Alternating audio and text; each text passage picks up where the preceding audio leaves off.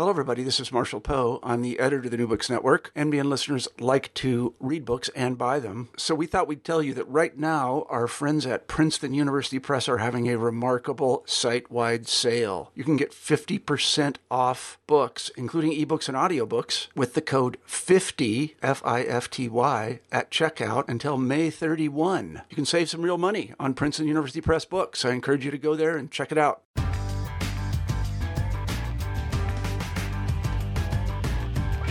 Hello, everybody, and welcome back to the New Books Network. I'm Marshall Poe, the editor in chief of the network. And today I'm very happy to say that we have Sy Hersh on the phone, and we'll be talking about his terrific memoir, Reporter. I should say that Sy played an interesting role in my life, though he didn't know it. I read his book My Lai 4 while I think I was in detention, Sy, in my high school library in 1978 because I wasn't a very good boy. And uh, it sparked a kind of lifelong interest in history, and I eventually became a historian, believe it or not. And I even wrote a book about My Lai. So there you have it the power of good reporting. So welcome to the show, Sy. I'm glad to be here. Great. And by the way, uh, you're not the first story like that I've heard. I bet not. Yeah, no, I, no, I, yeah. The most touching one came from somebody who was uh, at West Point. Oh, really? Uh, first and second year, uh, and when he said, "I, I can't be in an army that does this," and he, right, he, yeah, well, sure. and they, but they, what they did is he gave up his commission, and he served. Uh, he had to serve three years as a medic in uh, Vietnam, or wow. two years as a medic. Wow. Yeah, they punished him for quitting. Yeah. I mean, well, that's okay. He did. He did something useful. He did Um, do something useful. Yes. Um, yes, and I know your book. Yeah. course, So you sent it to anyway, so um, pardon me for saying this, but uh, and this is just so the listeners know what we're doing. You're kind of a famous guy, and pretty much everybody, uh, at least in the chattering classes, kind of knows who you are. Um, but I don't think they know much about you before you broke the My Lai story in 1969. So in the interview, I think that we're going to do is concentrate on the Sy Hersh before 1969, if that's okay. And I'm really interested in how you became a reporter and uh, a really, uh, if you don't mind these words, tenacious, independent minded one. So I want to begin with the word reporter. You call your book reporter, not journalist or investigative reporter. So why did you call the book reporter? Well, I think every reporter is an investigative reporter. I mean, unfortunately, they're not. But I think uh, you know, you know, it's, uh, what drives me crazy is is um, we're, we're right now we're in this sort of a very funny period of our journalism where there's no middle ground anymore. You're either for Trump or you're against Trump, and the, the media's gone all in on it. There's no there's no one newspaper one can look to for an objective assessment of what's going on. You either hate Trump or you like Trump, and so it drives the way it works. And but but my thought, or even before this particular issue, which is ex- exasperated, something that's been going on for a long time, because the newspaper business doesn't have the funds it used to have. There's not enough money. There's not enough advertising to do stories. So sometimes you end up with the reporter thinking it's okay to describe a conflict, and you know between A and B, and A says this and B says that.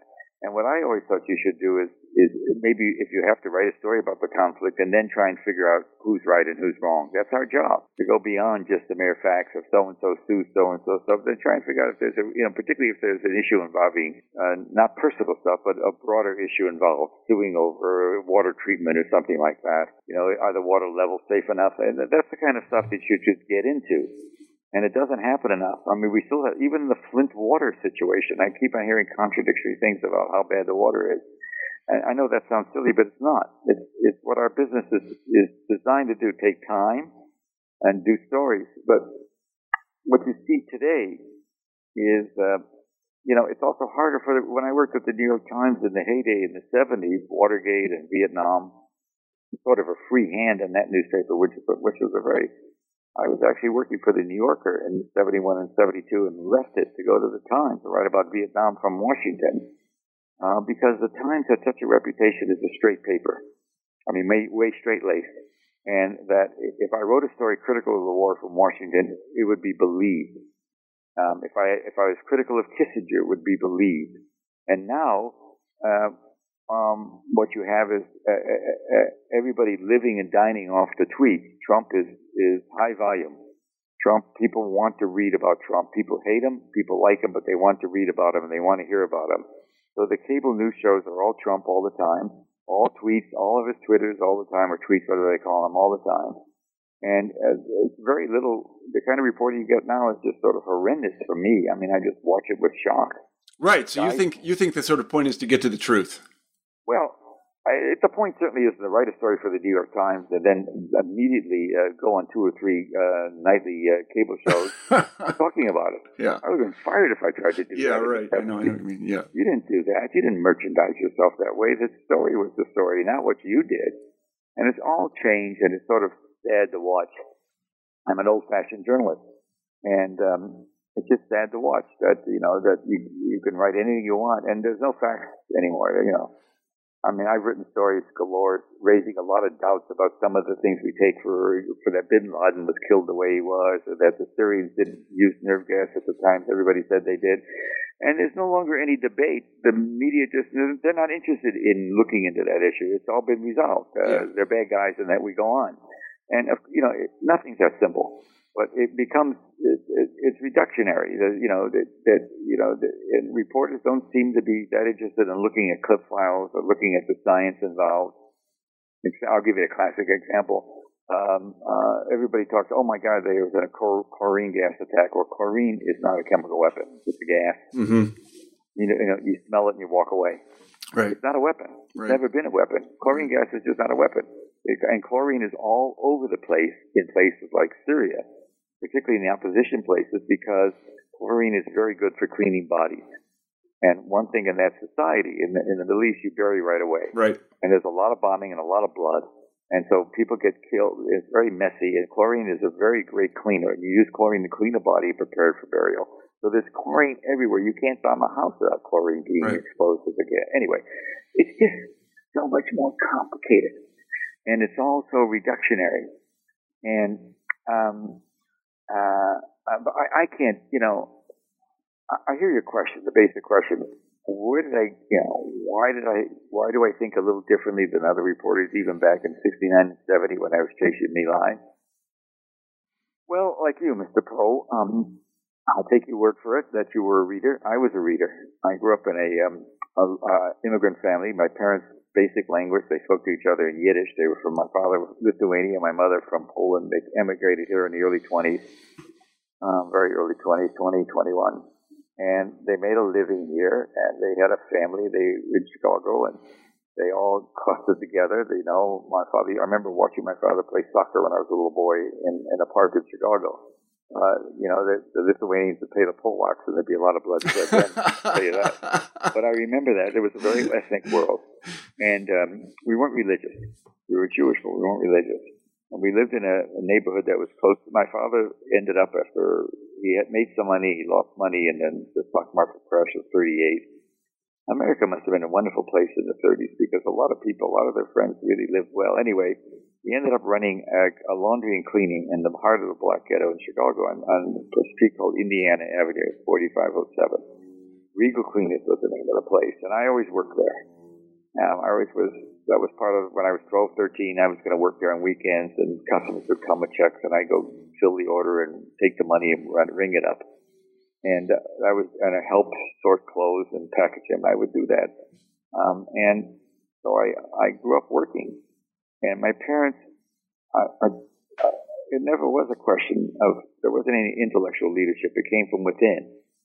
Uh, when I was 13 or so, I, uh, I think I wrote about this in the memoir. I wrote about these early days, not just briefly, and um, and you're right. uh, There's an, um, you know, there's a tremendous amount of interest in my early days by a lot of people uh, because nobody knows much about it because I never talk much about it. But um, um, uh, I joined the Book of the Month Club when I was about 13, and I, every month I would get the nonfiction. It was a dollar, I think 99 cents or something like that.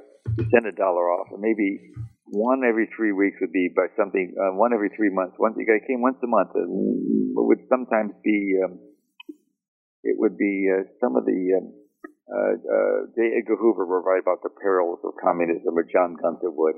But two or three weeks, uh, months, there would be stuff on the uh, uh, the Habsburg monarchy and Chinese civilization. right. I'm reading all this stuff because I was always a little not bored by school, but I was always good at school. And like a lot of American kids, I mean, I live for sports too, even though I, you know, my parents didn't understand sports, but I lived for sports. You know, I had a twin brother, and he was also a good athlete. We used to play on oh hockey in winter. Chicago was a we had winters then, we live in a big apartment complex, so you know, sort of not cold water flats, but not much better than eighty dollars a month, I think. And I had sisters and one bathroom, and uh, in the center of the courtyard was enough space for in winter by by by Thanksgiving we had ice we would pour uh, water on it. We had a, we played hockey. Sure, sure, yeah. And in the spring we played baseball. In the summer we played, you know, we played basketball, and that's what you did as kids. I had that's the way I grew up. Life. That's exactly the way I grew well, up. Well, no, normal life. Yep. And so when my when I'm 15, my father gets cancer, and I'm the least afraid of him. My father's it was. I always think of how did my father communicate? Uh, there was a wonderful record Mel Brooks did called The 2,000 Year Old Man. Yeah. Uh, and at one point he asked the question, well, how did you, 2,000 years ago, how did you travel? Uh, how, what was the mode of transportation? And Mel Brooks said, Carl Reiner was the questioner. Mel Brooks, you know, the wonderful madcap movie maker. Mel Brooks' answer was, fear. You see a lion and run. and so I grew up less afraid of my father. He had a quick, you know, he, he never said much to us and he, had, he used to shave with a strop, but a leather strop. I remember watching him sharpen it, and he used to spank us with that strop. Yeah.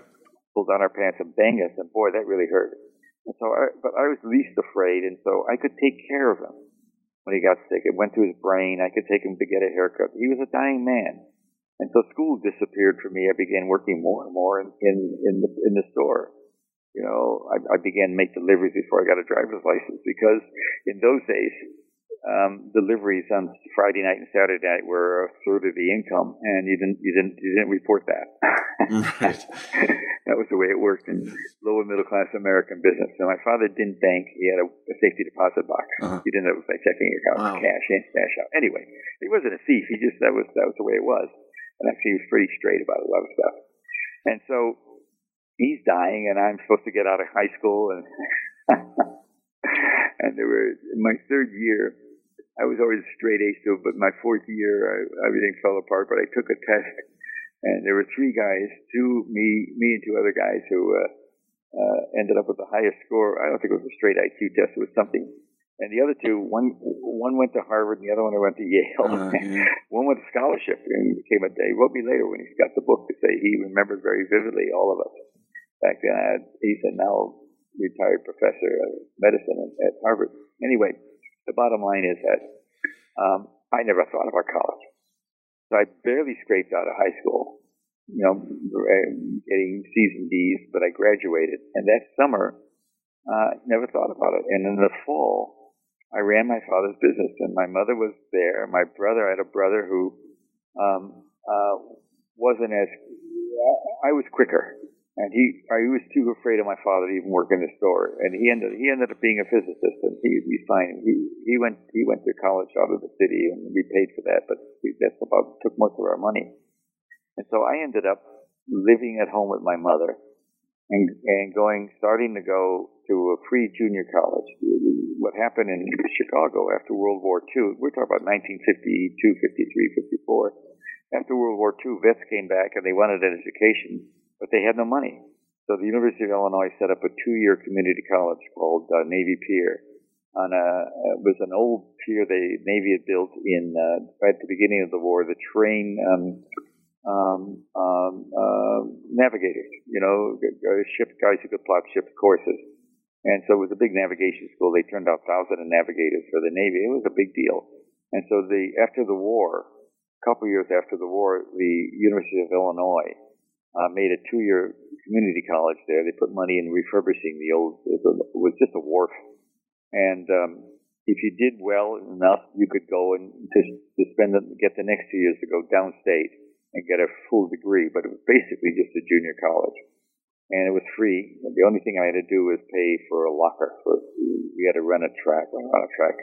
That was exercise. Run a try to get a. I remember get a quarter mile under a minute 55 or 50. That's hard. Let me say it's hard. Even though it's in shape, it's hard. Hated it. And so I went, uh, what I would do is I would go and open up my father's store. This is when kids were going, you know, Harvard and Yale and University of Illinois and, and other schools. Uh, I went to a good high school by, right near the University of Chicago, uh, Hyde Park High School. And a lot of very good, very good public school. I don't know what it's like now, but anyway. And I would go and open the store at seven, and and people would come to work. And at uh, about eight thirty, I would drive downtown. You could park right downtown. In the early fifties, um, you could park right next to the uh, the big parking lot for students and go to school. And this was early September. And about the third week, I took a course in English. And the third, I, I, I remember the assignment. I got an assignment to compare a British novel and American novel, modern novel, from some young, uh, overachieving new professor. His first job, as I later learned. And I turned in a paper, and maybe the third week of school, I'm doing what kids do, you know, walking down dank halls, not connecting with anybody, just figuring out lost in space. and uh, at the end of class, the professor called out. He said, "Is Seymour Hersh here?" And I said, "Oh crap, what have I done?" and I walk up to I walk up to the front, the young professor, and he said, "Are you Hersh?" And I said, "Yes." And he said, "I'll tell you." He said, "What are you doing here?" And I knew what he meant. I said, "Well, no, no, I followed that and all that," because he really liked my paper.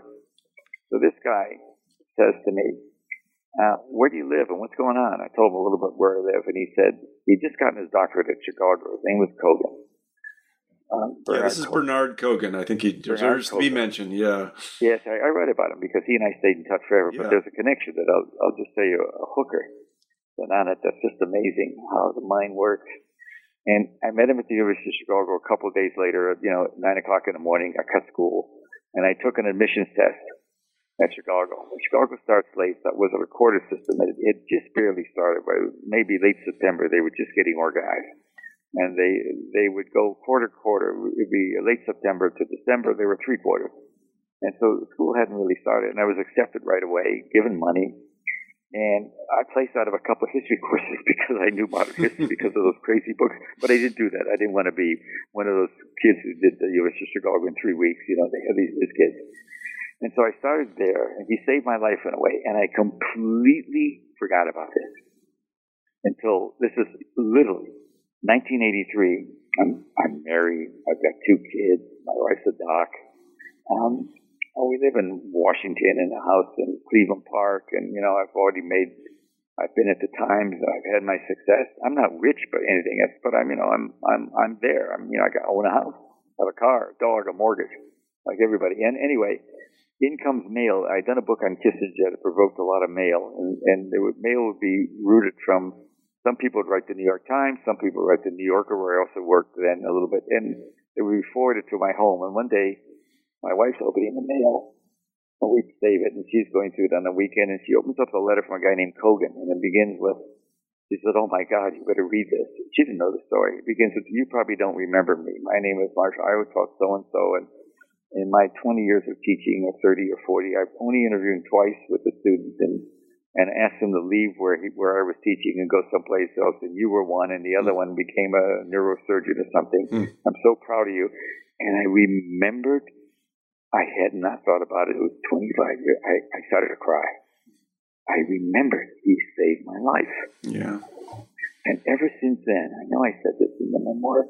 Ever since then, from 83 on, anybody, high school teacher, grammar school teacher, mostly high school, AP English guys or AP History, AP Vietnam guys, you know, studying. Every anybody wanted me to come speak. You know, uh, not the, not for fee. I mean, in the area, I go to yeah. tomorrow. I, I would go. Yeah. I never not. I never said no. Yeah. I mean, I give speeches for money a lot in universities and all sure. that stuff, but this is different. Everybody, any local professor in Chicago, Washington, or or Bethesda, Maryland, or Virginia, you know, who wanted me to come talk, I would go, even if it's a, an hour ride. Just go and do the class because, my God, um, so well, I should say, uh, just to interrupt for a second, you're very gracious in the memoir. You mentioned a lot of people like Bernard Kogan who've helped you along the way. And actually, I had a Bernard Kogan in my own life who I met when I was 18, and I'm still in touch with the guy. His name's well, Dan Kaiser. So alive. I'm really lucky. Yeah. yeah, I'm totally, really lucky. And I often tell my students, like, the most important thing that ever happened to me was that guy picked me out and because you really did change the course of my life. And as I say in the memoir, you mention a lot of people like this very graciously, and it's it's a it's an impressive. Well, it's not thing. graciously. It's just you know what's the sense of, of, of you know what's the sense of you know there, there's always you can always be ungracious. You can, uh, but uh, it, the truth is that Kogan helped me.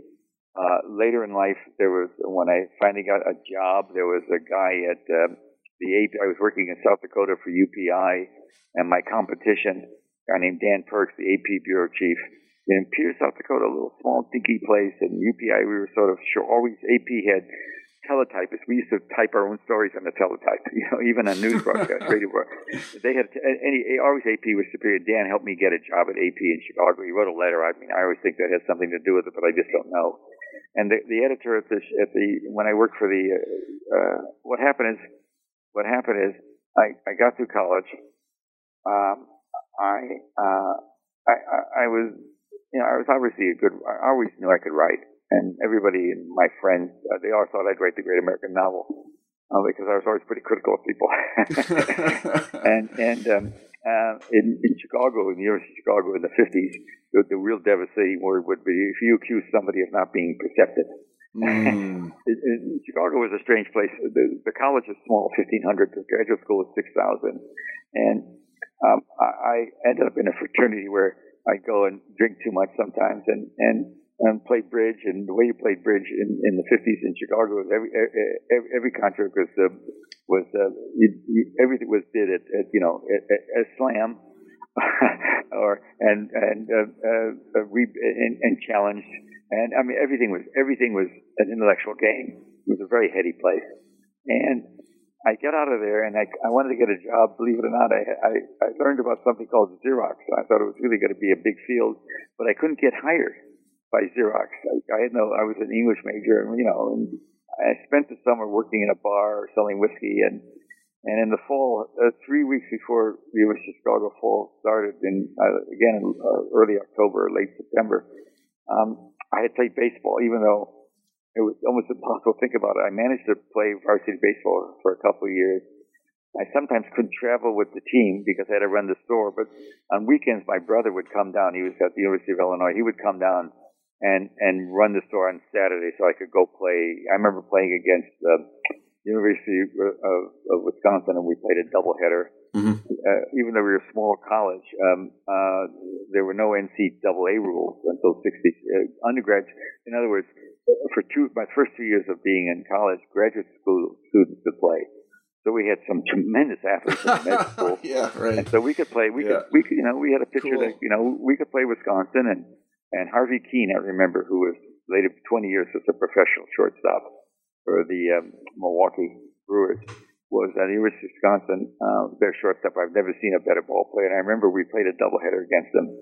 And I was shocked because between the two games, I, he went with some friends and they had a beer and smoked a cigarette. I remember being so shocked. anyway, the upshot is, um, I I, I decided to go to law school, and I, and one of my, my best colleagues was later became dean or acting dean of the Chicago Law School. His father was a professor, and I went to see him on the last day of September, and I said, "Okay, I want to go to law school," and I got in in two days. Yeah. You know, that could happen then, but I hated it, and I was a terrible student. I, I didn't like it. It was all memory. And so I got out of that, and I didn't know what I was doing. And one day in a bar, I bumped into a guy who worked at a place called City News Bureau, where you know I didn't know anything about reporting you know, I, I, I like everybody else, I worried about Ike and the bomb and all that stuff. But I didn't know anything about. I read the papers a little bit. I, I used to the New York Times. I did. I read every day for the puzzle. You know, you we'd all try to do the puzzle within 30 minutes. You know, it got harder during the week. I have a friend so, that still does that. Yeah, well, that's what I read the Times for. I grabbed the puzzle and I would look at the paper. You know, I didn't like Ike and all that stuff, but I wasn't into it. You know, um, and so I just to tell you, I'm just trying to create some idea of how I got to where I was because everything I did, I did on my own. And I, I ran into a guy in a bar that uh, had tried to. He was flirting with a girlfriend I had gone well with, and so we were joking about it. And he was a, he just joined Time magazine, and he he'd um, was going to join. I don't remember which and he was at City News. A news agency in Chicago that had been set up in 1920s in the, the era of Dillinger and crime and all that stuff. And there was so much crime and so much court stuff that the four major papers and the wire services and the radio stations got together and funded a news agency that would cover the courts and the police stations. And it was half the people who were hired there came from the Medill School of Journalism. The other half, all you had to need was a BA. And so what I remember vividly is going down and applying. filled out a form, and disappeared. Months later, I moved. Meanwhile, the phone number I gave no cell phones then. I gave the phone number of the apartment, and I moved. And one night, about oh, two, five months later, nobody called me back. I, you know, I forgot about it. I was still selling booze in a Walgreens, still figuring out what I'm going to do. I was trying to save money. I was maybe got a nice image. I had no, I had no money. Dollar fifty an hour, Yeah. and um, I lived in it. But it was you can imagine after what my deal with my brother was. I would take care of my mother for four years. And then he would go to Illinois, University of Illinois, downstate, and he got a job in electric, and he got a, electric, a degree in electrical engineering. He was always interested in wave theory, and he got a doctorate in Mhm. physics at California. He goes to California, gets a job, and he takes my mother. That's the deal. He got married, and they set up an apartment for her. So suddenly, I'm free of taking care of my mother. My brother's doing it. He honored our commitment. I did it for four years, and I'm living in a twelve dollar a week room in a basement in, in some poor boarding room. The bathroom's down the hall with big water bugs, and I'm the, I'm the happiest I've ever been in my life. Yeah. I'm free. Right. And I go to law school, and I hated it. But you know, I, I had a girl. It didn't matter. I, I had a life. I felt like I was becoming. I always read, you know, but I felt like I, I was. Be, I could get anyway. It was all self-starting, and so I applied for the job. And one night, I, I this was out of a bad movie. I went to play poker at my old apartment. I'd moved. Was the time I, I signed up at City News. I went to play poker with a bunch of guys who knew what they were doing. Table stakes, pot limit. You know, you bring a hundred dollars, you lose in ten minutes. Anyway, I was quickly wiped out. You know, I'm the worst poker player in the world. I learned that in the army too. I went in the army later, and um, so it was about three o'clock by the time I got tapped out. So I went to sleep on a couch in in the old apartment where I lived. There was a couch in the back room, and the phone rang in the morning. Nobody answered it, and I finally picked it up on the fifth ring, and somebody said, uh, "This is Ryberg of City News, the editor." He said, "Are you Hersh? Looking for Hersh?" I said, "I'm Hersh." He said, "Well, your name's come up. Come on down. Let's talk about going to work." Wow. And that's how I got the job. Yeah. My, I mean, what was I doing there that day? You know, what karma? I go down there and Yeah, man. That's and cool. they hire me thirty-five bucks a month, a week rather, and I become a copy boy at City News, and I'm, I fell in love. It all could have been different. Yep. everything could be different, but Yeah. it was just amazing. I fell in love, and I had a tough editor who rode my my ass hard. Her name Bob Can I, can I can I interrupt to ask a question? Because I just Yeah. found this fascinating. Uh, you were a copy boy. You bet. What is a copy boy? what do they do? Do they, they still exist? Uh, they don't exist anymore because it's also computerized. At that time, the Chicago, the, way it worked is we had pneumatic tubes to every station. We had a pneumatic tube, a tube that went by a power pressure Right. tube. It went across the city to all the newspapers and all the radio stations and everybody else who subscribed. We, they, we had subscribers. You know, they would pay a certain amount for our service, and we covered every crime. And so we covered every crime, small, little, otherwise, and the editors would look at what we report and decide whether they want to send a reporter to cover it Yeah. okay? And same with fires. And so for months I was begging to get out. I, I didn't, and the way we did it, every uh, you, you wrote a, you you you called the reporters would call in the story. You had rewrite guys who type it up on on a on a, a, a form that I could then attach to a a uh, uh, uh, a machine that cranked out uh, copies. It was, uh like a mimeograph machine, There only it was a little different. It had dark blue ink. I remember I was suffused with blue ink every night and I would put this, I would put the story on a little, attach it to a little press, and crank out a hundred copies that we would then send, put in pneumatic tubes and send to every station. And Copy that's boy. the job. Yeah, got yeah, it. a lot of work. Yeah. I mean, a lot of work. And the other thing in the morning, I worked the night shift. The- I had a, the last thing I had to do between six thirty and seven with a special, uh, a, a special uh, soap, clean the day city editor's desk in such a way he was fanatic about dirt. He would come in, and his name was Larry Millay. He would come in and sit down exactly at seven, and then start running his hands over the desk. And as I wrote in my uh, in that memoir, I mean, it was I, I always had fun writing this stuff. I could have won three Pulitzer prizes the night before, and if I left a smear on his Yeah, desk, I'd be yeah. fired. I I'd be remember fired that. if there Yeah. was one piece of It's dirt funny. on his desk. Yeah. So anyway, so I did that, and there was a guy named Bob Billings who had been a football player at Illinois, big tough guy, and he's always he was really brilliant, but he tried to hide it. He was a, a, a, a, a Joyce scholar. He taught Joyce later in life. He taught Mm. Joyce, but you know, I didn't, I knew there was something there, but he was edgy about me. I was smart, obviously, and I, you know, I was a, I was a. Uh, uh, I had played ball, and you know, I was I wasn't big. I mean, I'm five eleven. I'm bigger than I am now. You lose almost six feet, and I was you know, a nice appearing guy, and I a lot of lip, and and every day I would bring a book, and he used to ride my ass. You know, like one of the things you had to do is at some point go out and get coffees and I, I get coffees and sandwiches, and he'd come back and he'd say, "You're the dumbest fucking Jew I've ever seen. You can't get a you can't get a coffee order straight. I wanted cream, and you got me milk." And so, but then he'd come back later. He said, "What are you reading?" He'd say, and I said, "So and so." He said, "What do you want to read that junk for?" He said, "You know, of course, of course, he was. I was reading novels. I was reading, you know, Saul Bellow and." And uh, I was reading all the novels that, you know, William Styron was beginning to write then. I was in love with these guys and copying all the words, vocabulary. And and uh, you know, Augie March had been published. It was a novel by Saul Bellow about a, a Chicago boy that wasn't making it, and that was me. Yeah. You know, I, I could relate to it. And so uh, it turns out I'm a good. I was a good golfer too. I picked up golf somehow, and he liked golf, and we started playing golf. And he eventually got me on the street. And so I became a street reporter in Chicago. You know, at the age of 22, 23, I was so happy. I'm covering downtown police, midnight to eight shift, and cops are okay. You know, I'm not even a great fan of cops. Chicago cops are pretty, you know, you didn't mess around with the cops. But they, midnight, about two or three in the morning, if they scored some good Mary Jane, you know, one of the cop, young cops would come back, and only two or three of us reporters, and we'd all share the joint, which you called marijuana back then, Mary Jane. We'd smoke a joint, and sometimes we'd look at the dirty films they'd confiscated, you know, eight, eight millimeter porn. Mm-hmm. The cops would share with us, but also, you know, one night I learned a lot being a police reporter, one night I'm in covering downtown police. I'm always on. I'm listening to radio, and there are two cops down, about two miles away, and I an old Studebaker. I get my old car and I get. It's winter. It's cold as hell. I get out there and I get to the scene, and there are two federal postal inspectors that have been ambushed, and they're, they're, the car they've been shot to death, and the car hit a pole on Roosevelt Road, about a mile south of uh, downtown Chicago.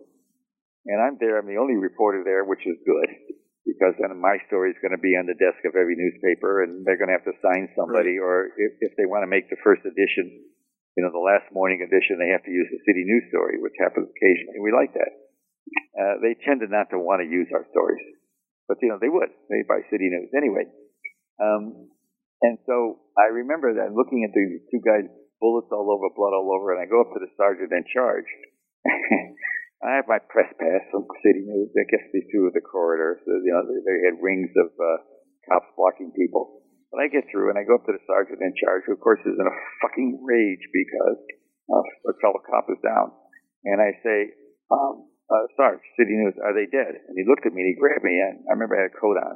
And he threw me as hard as you could throw anybody, the big guy, big Irish cop, against a car, parked car. And he said, not to let it pronounce you know, he called me any one of six different swear words.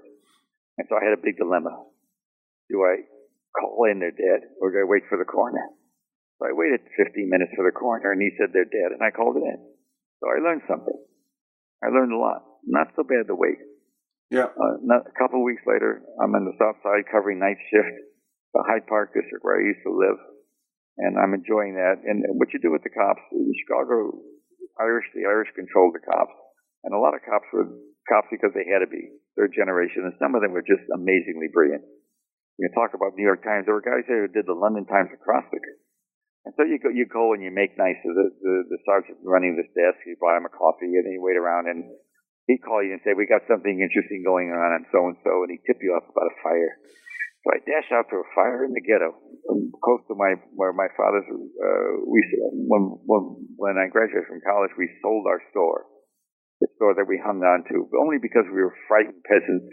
We could have sold it for a reasonable, made a living, but we hung on to it, and you know, business got slower and slower. But we ended up giving it to the employees, and they kept it going. Yeah. But you know, we could have sold it, but we didn't know what else to do. We just hung on to what you have.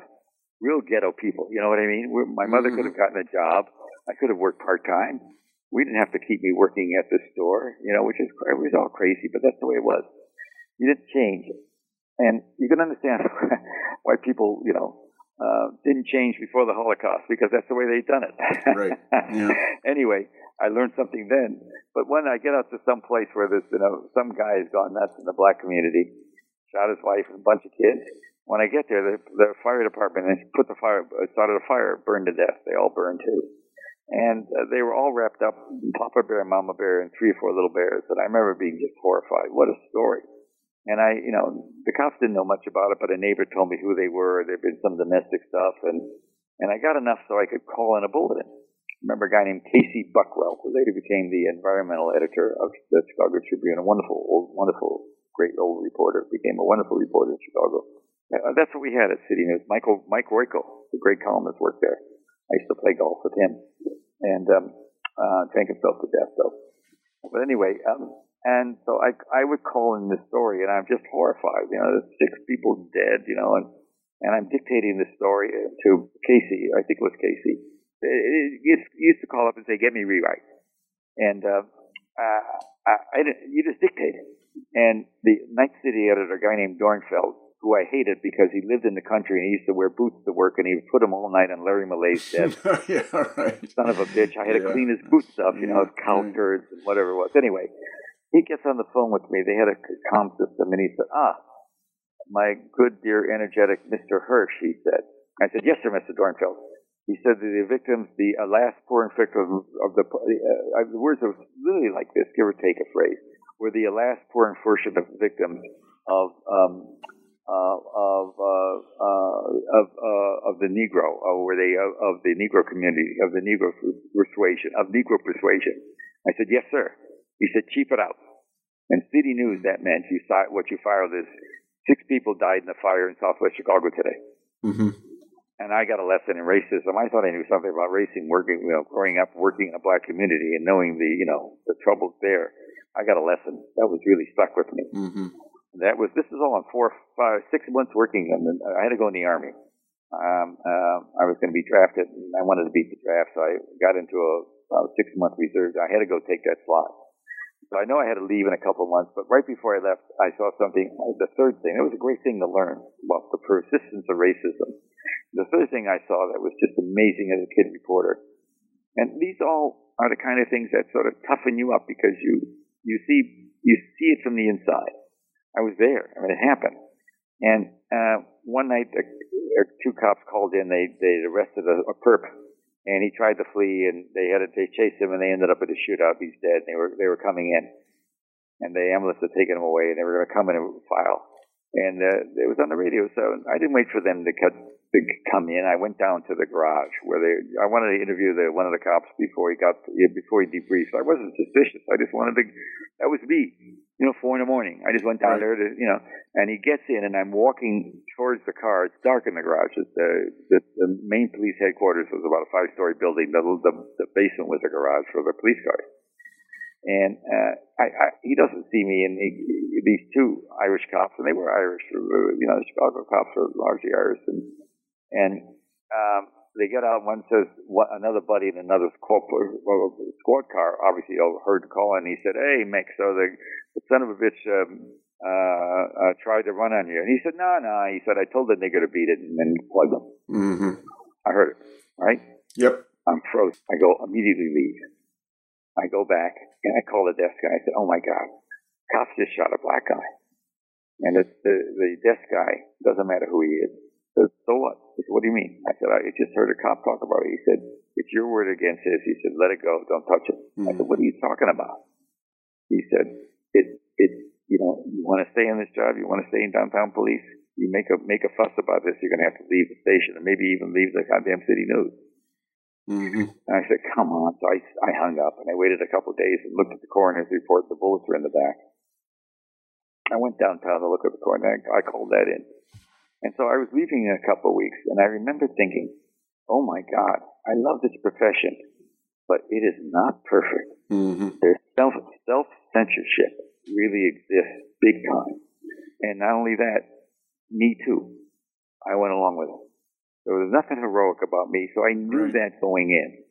And you have to understand something else, which is that in in in Chicago, um, uh, uh, uh, the cops just there was a deal with the mob. You could do anything you wanted in Chicago as a cop, police reporter. If you said city news, you could park your car on the sidewalk downtown there was a, a, a street called Rush Street where the the mob the the the, the, Giancana syndicate controlled Rush Street. All the bars and, and honky tonks. Um, uh, uh, Lenny Bruce used to play there, uh, you know, in Mr. Kelly's. And if if some guy some mob guy is uh, found in the gutter in West Street at four in the morning with 50 bullet holes in his back, and it's reported as a traffic accident. You did not screw around with it. Yeah, I knew that. I, I also knew that my my period there, in Chicago was exciting because I was in a tyranny too. I understood tyranny. It was a police tyranny in a way. The cops got cleaned up later. Uh, old man uh, Orlando Wilson came in a couple years later. I remember writing about it when I went back to Chicago for the AP. What I did know was a tyranny. I really had a great experience as a police reporter. I understood something about how big cities work. I understood about racism. I understood about waiting an hour. I understood that it's not always an heroic business. uh-huh. And these are all very important things to learn. And so they helped me, but also I understood that there was nothing more, you know, being 16, running your father's business, and it's Christmas and it's snowing, and it's 7 o'clock at night, and you've got $700 in your pocket, and, you know, God knows what's out there in the street. You know, it's been a busy day, Christmas Day, you know, you, everybody wants their cleaning, you do some business then. That's when we made our money in the holidays mostly. And, you know, I'm closing up and there's gates and, you know, anybody can come and whack me. I knew that too. Yeah. Or, you know, same. So I'd gone through all that. And, you know, not that it was heroic, but I had survived all that. Mm-hmm. So I'm, you know, I, I got to tell you, um, some three-star generals will come up to me and say, you know, why'd you write that story about My You know, what the hell? And I, I would say, you know, I said it to one guy who went after me, and I said, sir, I'm every, I know, I know you got those stars, but I'm every bit of American as you are. Yeah. And so I always understood that. So I wasn't cowed by that. Mm-hmm. I'd gone through all that stuff. Mm-hmm. And so that's why it's interesting you're the first person, Mr. Poe, to talk to me about the early days. But that's all formative. I was pretty much on my own. I wasn't wild. I mean, I always took care of my mother, you know, and, but I had time to play baseball and have a girlfriend and we get drunk on Friday nights. She would watch TV. You know, you know, you know what I mean. Yeah, no, I do. Yeah. Yeah, you know, she was from the old country, and she you know, she didn't know better. And when she went to California, it's interesting. She ended up getting a job working as in a cleaning store, taking care of a, of a store, and she made a living Yeah. for herself and got an apartment with a roommate. It was better for her too, instead of hanging on to what we had. Yeah. Right. But the instinct was when my father died to hang on, and they knew that was wrong too. Yeah, yeah. Anyway, so there you are. Well, I, want to. all of those. I guess what I was going to say is, is that you know your tenaciousness and actually uh, also your inventiveness was even apparent at this moment because you're always doing things on the side, and you might talk a little bit about that. It wasn't just. What do you that mean by? Uh, Well, the What thing about it was you weren't just doing what you were told; you were also investigating other things. And this happens after you go into the army, and then when you start, you know, for example, you started a newspaper, Evergreen Oakland Dispatch. Uh, you're Well, an ambitious is I guy, got- yeah. I mean, I, this I got kind of out of the, I to. went in the army and I did my six months. I learned to shoot a gun. I learned to, uh, I could take apart a machine gun, I guess, blindfolded and all that stuff. And I learned a lot in the army. Um, uh, I was in a basic training unit and, um, uh, in, in the Ozarks, it was very hot. And the, the thing you waited for the most is after five weeks, you could have a Friday night off and you could do two things. You can get to a motel and, and take a shower by yourself and go to the bathroom by yourself. Yeah, right. You could also buy uh, outside the gates. All the local farmers were selling, you know, their local hooch, Yeah. corn whiskey, you know, and so you could get you could get you know stoned, blind drunk on cheap whiskey that Right. buying for the farmers, Right. and feel like a human being again a little bit. Anyway, um, um, um, but I actually uh, uh, the irony is that uh, basic training. I'll tell you what the army is, the conundrum of the army. I was at a big base, Fort Leonard Wood. They had a baseball team, a division. It was a division team in those days. It was pre-Vietnam. The Korean War was over, and the big thing was uh, Division One would play division. The first division would play the second division. Yeah. The general in charge was always wondered, and they had a baseball team, and they had tryouts for baseball. And I made the team in basic training, which made no sense Huh. because I was going to be shipped out after basic training to another place. You know what I mean? I was, I Yeah. was, it was, it was two months, ten weeks or so of basic training, and so in the fifth week I made the team, and so I would go practice with the team every day in the afternoon. And my my other guys didn't like me very much because I'd go back on the chow truck instead of marching back 20 Right. miles, you know, 10 miles. And by the time they came back, I was, you know, dead asleep, exhausted from kicking up ground balls, as I say Mhm. or whatever. And so, and then after 10, another five weeks, I was shipped out to another base. So I never got to play.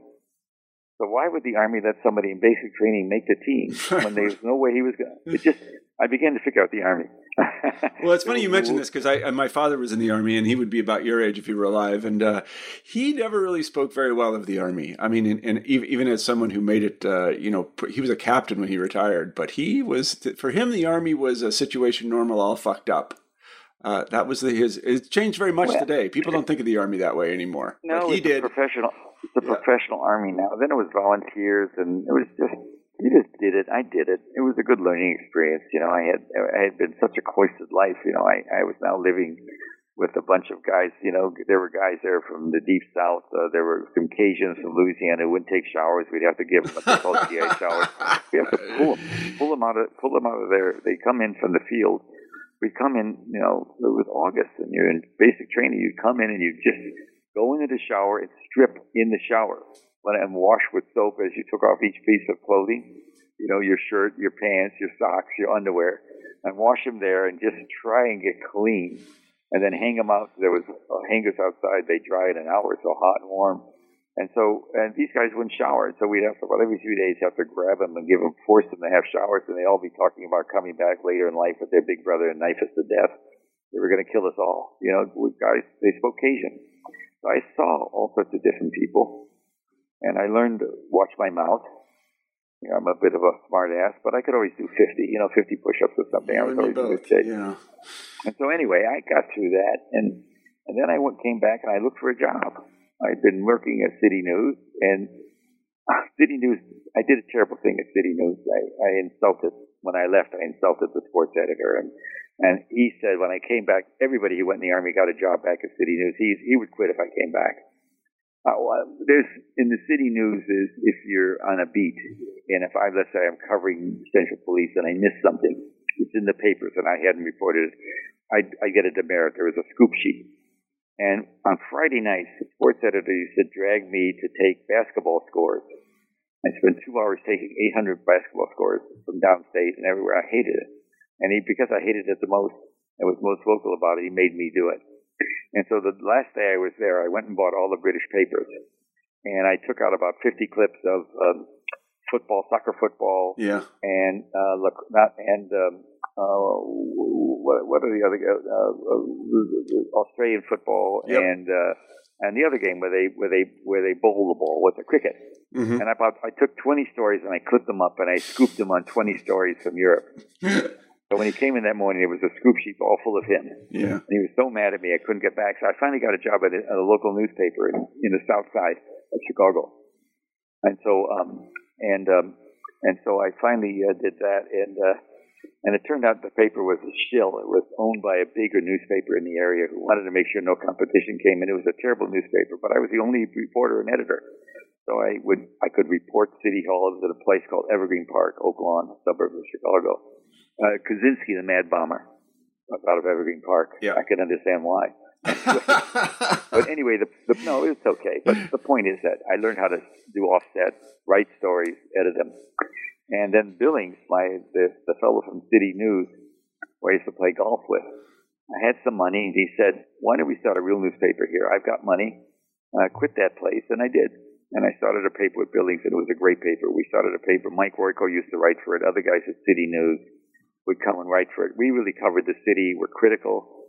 We had about 15, 18,000 subscribers. You know, just to live, we drop off papers to kids. You know, we had uh, in two two suburbs yeah. But we gave them news, and within about a month or two, we began to get national advertising for cars and other things.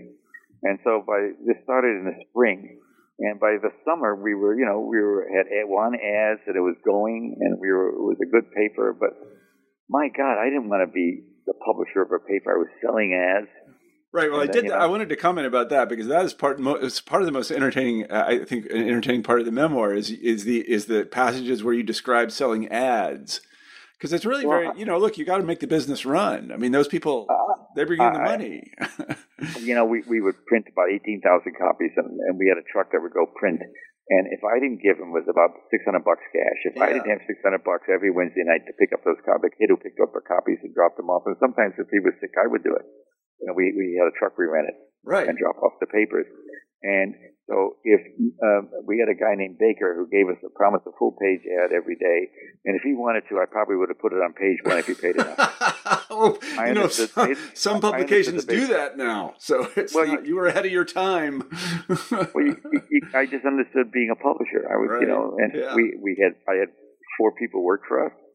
One was one one one old friend from Chicago that helped sell ads, and you know, and so and we had a we we had other people writing stories. You know, Mike Royko came and wrote some stories about you know about Evergreen Park and suburbs, and so we it was you know there, in the book is a photograph of me and Billings and uh, a guy named Paul Zimbrakos, another guy from City News would come and help us our first edition. And you know, and and that was a, the the headline in the first edition, uh, our founding edition. You know, we were yeah. so full of ourselves, yeah. but we did something. The first edition had to come over over Christmas, yeah. and they oh, over uh, early early in the, year when schools were just turning over, and I had a wonderful friend who was a great photographer, and we turned them loose on kindergarten. And the first day of kindergarten, kids walking with their mother and fathers and being nervous of being in class. My friend Ronnie Goldberg was a great photographer. We took a hundred pictures and we, we made sure somebody went with them, got the names of everybody. And the first edition in the centerfold, it was a tabloid, but in the middle of the page, maybe it was a 26 page or 28 page in the middle, of the 14, 15 spread, two whole pages of kids going to starting um, kindergarten with the name of the kid and his mother there uh-huh. or his uh-huh. grandmother. Yeah, and uh, that was a way to start. I mean, we knew how to do it. Yeah, that was that. But, that works, but I woke yeah. up one day in the summer and I said, I don't want to do this. Yeah. And I told Billings, I got to go. I couldn't do this. I didn't right. want to do it. I, I want to be in the world. And he got mad because I was the driving force. Yep. And uh, and I left and he folded the paper. He was still he could have kept it going. He just he waited a couple of weeks. He was mad at me after yeah. forever. Yeah, yeah. But I went I went to California, played golf for a little while, tried to get a job in the L.A. Times, couldn't get one, and came back and by sheer luck, um, by sheer luck, um, I uh, I called up somebody at UPI, a guy named Gene Gillette, who was a lovely man. He was the regional editor, and I went to see him. And I don't know. My guess is somebody at City News did some good things to me because at that point my track record was I flunked out of law school. yeah, no, it's true. A newspaper that I quit. Yeah, right. I left true. the newspaper in the middle of it. Doesn't look uh, good. I've been fired by City News. The only guy that couldn't come back to City News. Yeah. And so what? What record did I have? But he, I went to see him, and he hired me to work as a as a number two guy in a bureau in South Dakota. Mm-hmm. Yeah. Well, I want to. I know we've taken up a lot of your time, and I, I want to get in a couple more questions if that's okay. Okay. yeah. So more. these are just a few more, and so one of them is about uh, when you we're going to skip a little bit, and when you actually make it to DC and you start to work in the Pentagon and talk to people at the Pentagon, you have some very interesting and revealing things to say about the press corps at that time. I mean, I don't want to characterize it for you, but it, it just seems like they were in the pocket of the military. Well, you know what I did in that because I cover I got to cover the Pentagon. What happened is I worked at UPI and did fine, and AP hired me in Chicago. Yeah. And in Chicago, I had a ball, and they the, the great thing the the, the the, the, the city editor there couldn't have been more different than I. He's a wonderful city editor. He was a very devout Catholic and a brilliant, brilliant guy.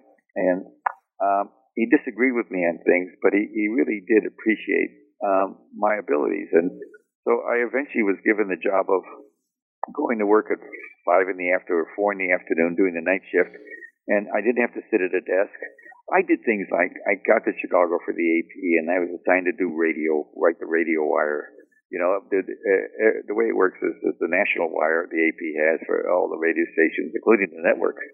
And there's a, uh, about uh, twice a day for about eight, ten minutes, and a half hour and and the hour, there would be a local split. And I would then, as a radio guy, I would then I didn't have to I didn't have to type it like I did at UPI. We had a typist. I would then write copy for the radio for five minute splits twice a day. Right. You know, that's twice an hour, and that, that was a job.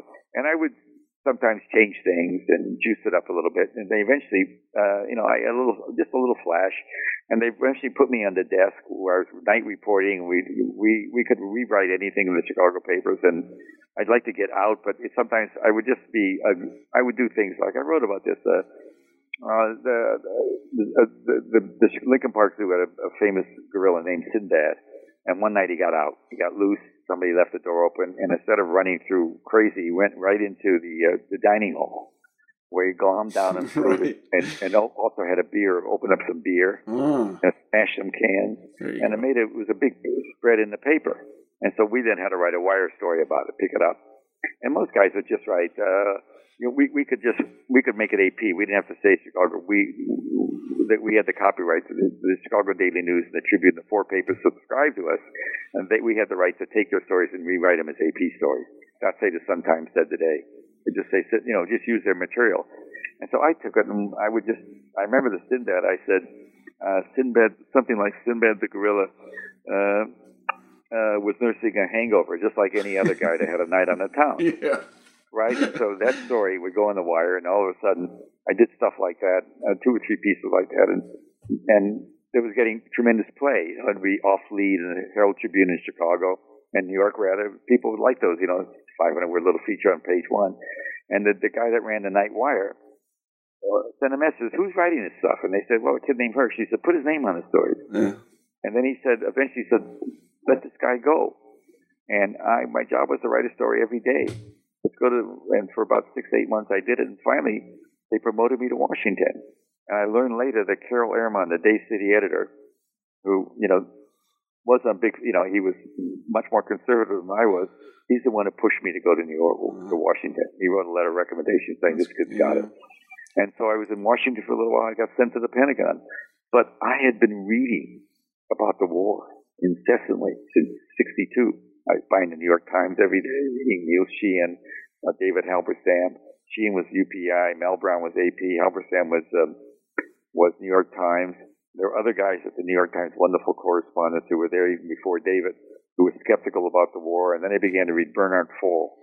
So when I get to the Pentagon, I'm already knowing. I also read the various Christian, um, not the Catholic Church, but Protestant churches had put out pamphlets describing the perils of the war and collecting all the negative stories around the world because a lot of foreign press were reporting bad stuff that we weren't. Right. About the killing and murder that was going on.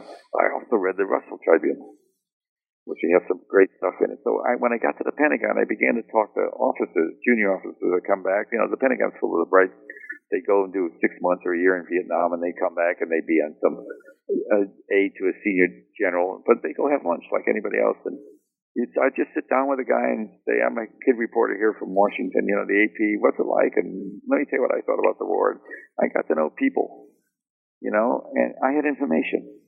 And so there were, you'd find smart guys, and they eventually began to say how screwed up the war was and how murderous it was and how awful it was. Mm-hmm. Mm-hmm. And so I, I learned a lot and I got in trouble in the Pentagon, and I what I couldn't believe how supine the press corps was. Yeah, this is the part I'm interested in right here, which I just but, but, but what I did bizarre. in the book, what I did in the book is Len Downie, who later who was a young reporter then for the Chicago uh, for the Washington Post, later became the managing executive editor. Len Downie and I met the first day I started was the first day he started. So Len, 20 years later, writes a book about investigative reporting with a chapter on me, and he describes how he saw the Pentagon press office, which is the same way I did. Uh-huh. So I used his descriptions. They would just sit there. The way it worked in the Pentagon in those days, if you saw a general or an admiral for a story, you had to sign in. That meant if you had a story that was critical and some admiral helped you, you had to spend two or three days talking to six or seven other admirals and generals to muddy it. They were keeping track of us. Uh-huh. So the reporters didn't fight that system. They and every day you had a briefing. Some general would give a briefing and they report the briefing and write a story about it. And I couldn't believe what was going on. Yeah. So I just didn't do that. Yeah. I did my own thing. I got in a lot of trouble. McNamara wanted to fire me. They were all against me, but I began to report good stuff, and I write about how, of all people, Neil Sheehan came back from the war to cover the, the, the, the Pentagon for the New York Times, and he and I became friends because he was a great reporter. He couldn't understand what was going on too. And twice I wrote stories that they about they were lying about bombing of North Vietnam, and Yeah. twice I was going to get fired. But Neil Sheehan took my story and told the New York Times to run it on page one, and they did with the AP byline. That never happened. Yeah. Neil did that twice to me, and he kept me in, he kept my job. So we stayed stayed friends all of our lives. Yeah, I just found that just pretty supine is a good word for it. I just found it kind of remarkable at the time. Well, how, yeah. I found it, was, but that's the way it was. Then the war was you know, nobody, nobody.